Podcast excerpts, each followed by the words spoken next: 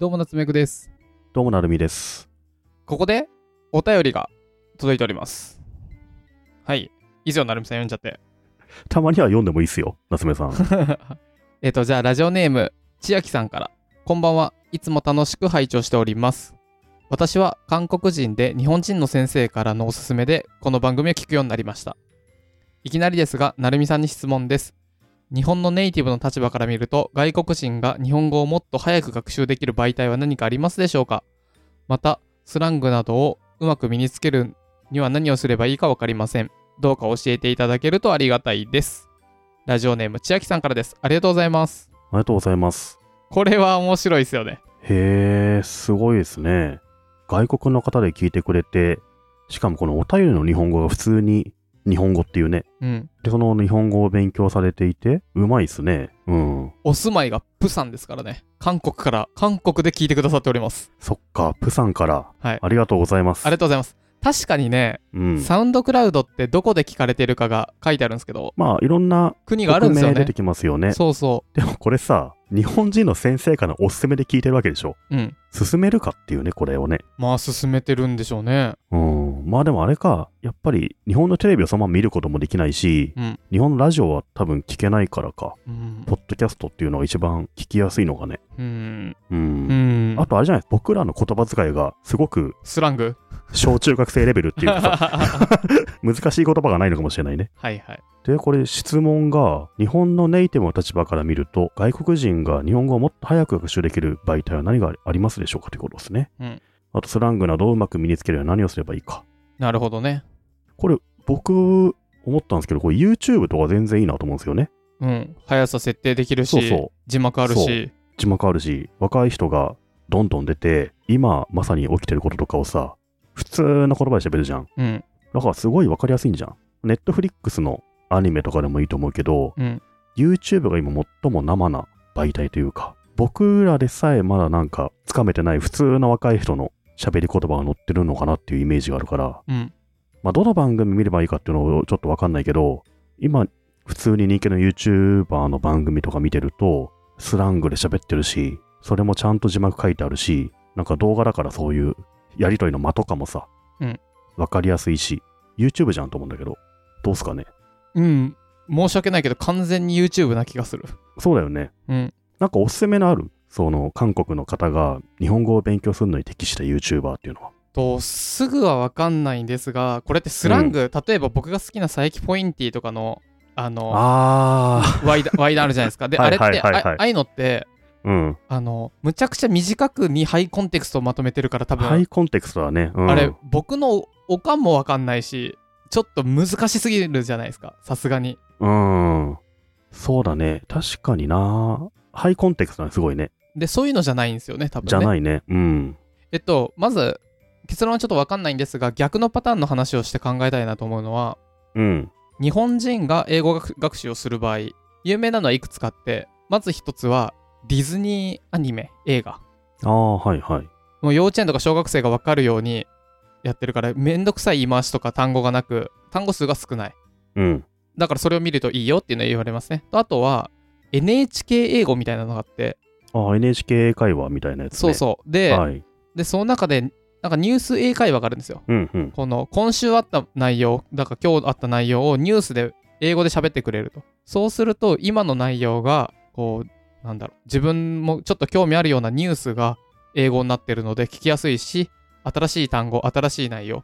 例えばディズニーとかでここの王国がみたいな話されてもその王国の単語使わねえじゃんっていうのをちゃんと COVID-19 がみたいなねうんうん。使う英語にしてくれる。だからニュースのその英語版を聞くといいよっていうのはよく言いますね。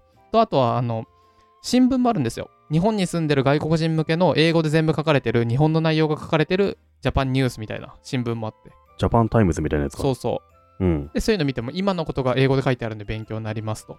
で、この方は、日本ネイティブの立場から見ると、外国人が日本語をもっと早く学習する。YouTube でしょ。そうだね。あと、ネットフリックスかな。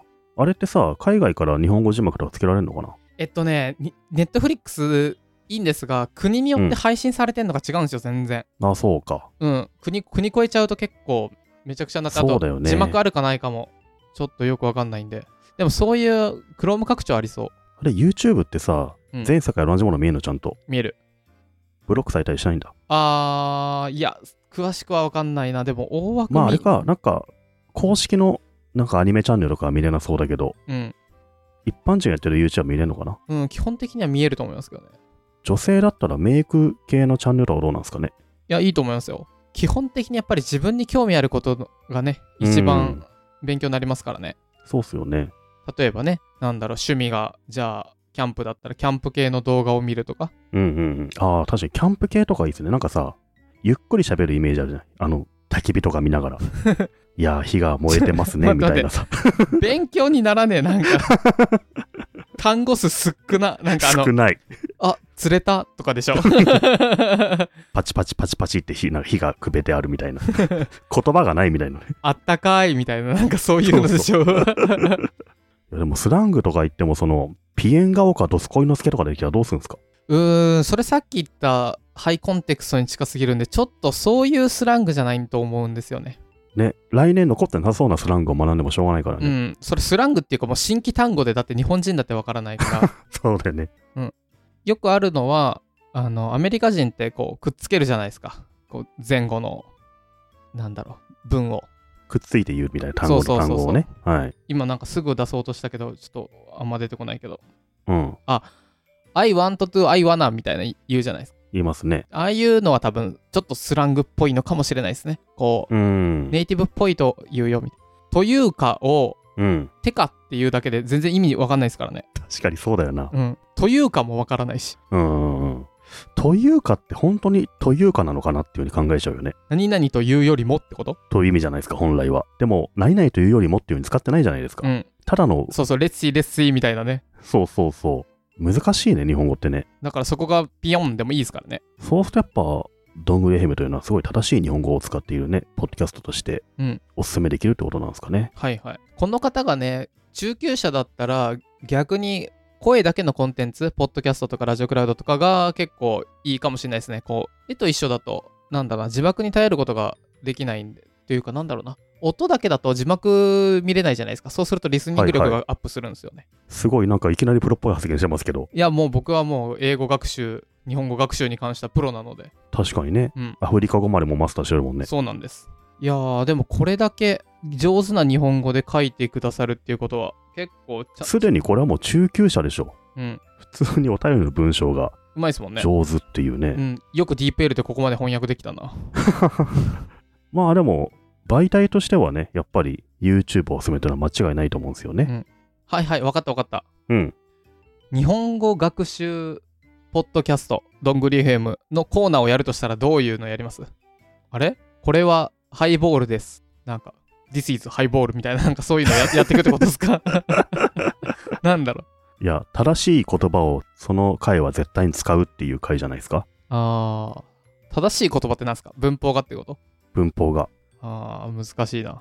どういうのが勉強になるんですかね単語数が、単語数だと思います、僕。うん。と速さかな単語数と速さ単語数が意味わかんない単語例えば「ちび毛量」とか「群雄割拠」とかなんかなんだろうジョン万次郎とか言ってもそんなの全然もう使わないじゃないですかあとさ、うんあの音がなんだろうもうやっぱりさ、情報中に入ってきちゃうからさ、わかるなんだ今のってなるわけじゃないですわか。かるだから、やっぱアナウンサーが喋る言葉って分かりやすいんだいやろうわねか。りやすいですよねうん。僕の知り合いの英語の先生やってるフィリピン人の人があのふざけて「あのあのあのあの」ってやってバカにします日本人みんな「あのあのあのあの」って言うっ てすごい、いつもの俺をバカにされてるみたいだわ。言うよね、あのってね。ただ僕ら「あの」減りましたよねなんかその辺は努力してるね。努力してるめちゃくちゃ努力してる、飲み込んでるもん、ぐっと。うん。あんまり言わなくなった気がする。なんか僕らの話って、うん。割と、なんですかね、お互いがお互いにちょっとしたことを説明してるじゃないですか。うん最近こういうことやりまして、え、それ何ですかこういうものがあるんですみたいな。そういうお互いが何かを紹介し合ってるから、実は自然と言葉の説明とか、そういうの繋がったりするのかなっていう今思いましたけどね。はいはい。あとは、意図を多少しているんですが、僕たちがそんなに難しく喋らない。うん。てかまあ、理解が薄いっていうのがあるんですけど。そうなんですよ。僕らの薄い知識 が、ちょうどいい具合に、平易な言葉として語られるんですよね。そうですよね。これでね、じゃあちょっと、このジャイアントトレバリを釣る時の P ノットについてお話ししましょうみたいなね。この P ラインとで FG ノットを結ぶときにまずはって言われても、わかんないですからね。はてってなるじゃないですか。うん。そういう深さがないのがいいかもしれないですね。深さがない番組といえばね、あの、この千秋さんのおすすめしたいのが、うんゆとたわですね。 怒られんぞ、大丈夫か。大丈夫、聞いてないから。ゆとりっ子たちのたわごと、略 してゆとたわっていう番組はですね、 大丈夫、聞いてないから。まあ、日本人の26、7歳の女性2人組が喋ってて、日本の面白いネットフリックスの動画とか、ちょっとしたトレンドとかを、まあまあ緩く喋ってるんで、うん聞き取りやすさは結構あると思うんですよね。うんうん。ただ注意してほしいのは、片方のほのかさんっていう方の日本語が、この千秋さんよりもちょっと低いかもしれないなっていうのが ほら、怒られんぞ。 怒られんぞ。あるので、 うんレベル感としては日本語中級者同士のちょうどいい感じだと思うんで、うんゆとたは結構おすすめですね。ああ、いいですね。うん。あとなんだろうなやっぱ何度も言うように自分が興味あるものじゃないと、うんうん。太郎が剣にどうしたみたいなのどうでもいいからな。千秋さんがね、興味があるカテゴリーを日本語で検索して出てきたものを聞いてみるとかは、見てみるっていうのはね、いいと思うけどね。いいっすよね。まあすごくよく言うのがね、一番語学学習での近道は彼女彼氏を作りなさいああ、ってい,、そううねだね。うん。伝えたいことがたくさんあって興味持つといっぱい勉強できるよっていう。なるほどね。韓国語ね。韓国語僕昔ちょっと勉強したんだよな。僕もやったんですよ。LINE 時代に会社の中ではいはい講座がはあい。ってさはいはい、やったんだけど、めちゃくちゃ簡単ですよね。簡単だよね。うん、そうそう、簡単だと思文った。法が完全に一緒だからあのそそうれぞれの単語を覚えるだけでめちゃくちゃ喋れる文字書くのが結構厄介なんだけど、喋るときは割とこれはいけるなっていう感じがありましたね。全然もう覚えてないなあれうか、ん。チョンベケスムニダ夏目スムニダのハシェヨみたいなやつですよねそうそうそえー、韓国ね韓国語勉強したいな今韓国なんだろうアイドルとかめちゃくちゃいますかう。うらんね、うん。そっか、だから韓国人の方も日本語を勉強するのは割と簡単なのかね。あーあー確かに文法一緒だからねね、お互い簡単なのかもな。はいはいなるほどねあー日本語勉強してくれたらすごい嬉しいですけど僕たちとしたらいや、なんかね、もうこれ数年後に抜かれてんじゃねえかって気がしますよね。何が日本語力 日本語力が確かに僕たちここから上がっていくことないです 上からがっていくことはないので、確かに。いやいや、千秋さん。なので、おすすめは YouTube や、まあ、ポッドキャストでもいいですけど、ロングレ FM はいっぱい聞くと、引き続き勉強になるんじゃないそうかでな。すね。千秋さんがね、もうやってみるのはどうですか日本語で配信を。あー、いいね。それ面白いですね。なので、若者向けのなんか、ポッドキャストやってみるとかね。うんうん。いいかもしれなあいのですね。韓国で何入ってるかとか、日本人はすごい知りたいじゃないですか。確かに。日本語で韓国で流行ってることを。そうあー、いいね。多分やり続けると、もう何人か分かんないってぐらい聞けるんじゃないですか。確かに。それをスタンド FM で配信したりするとあ、、そうそう。スタンド FM とか、そういいと思う。今、スタンド FM とかってこう、押したいタイミングなんで、ちょっと、あと、おしゃれな感じじゃん、雰は囲気が。いはい。いいですね。だから、韓国コスメとか、はいも。しこの千秋さんが女性で、そういう興味あったら、スタンド FM とかすごい合ってる感じがするよね。 45歳のおじさんだったらどうします そしたらなんか、コスメの話しちゃったよ、僕たち。 YouTuber でキャンプチャンネルもやってくれって言うんだよ ねはい。なのでね、千秋さん。いやいや、とても嬉しいですね、こういう話は。そうですね。はい。聞いてくださってありがとうございます。はい、ありがとうございます。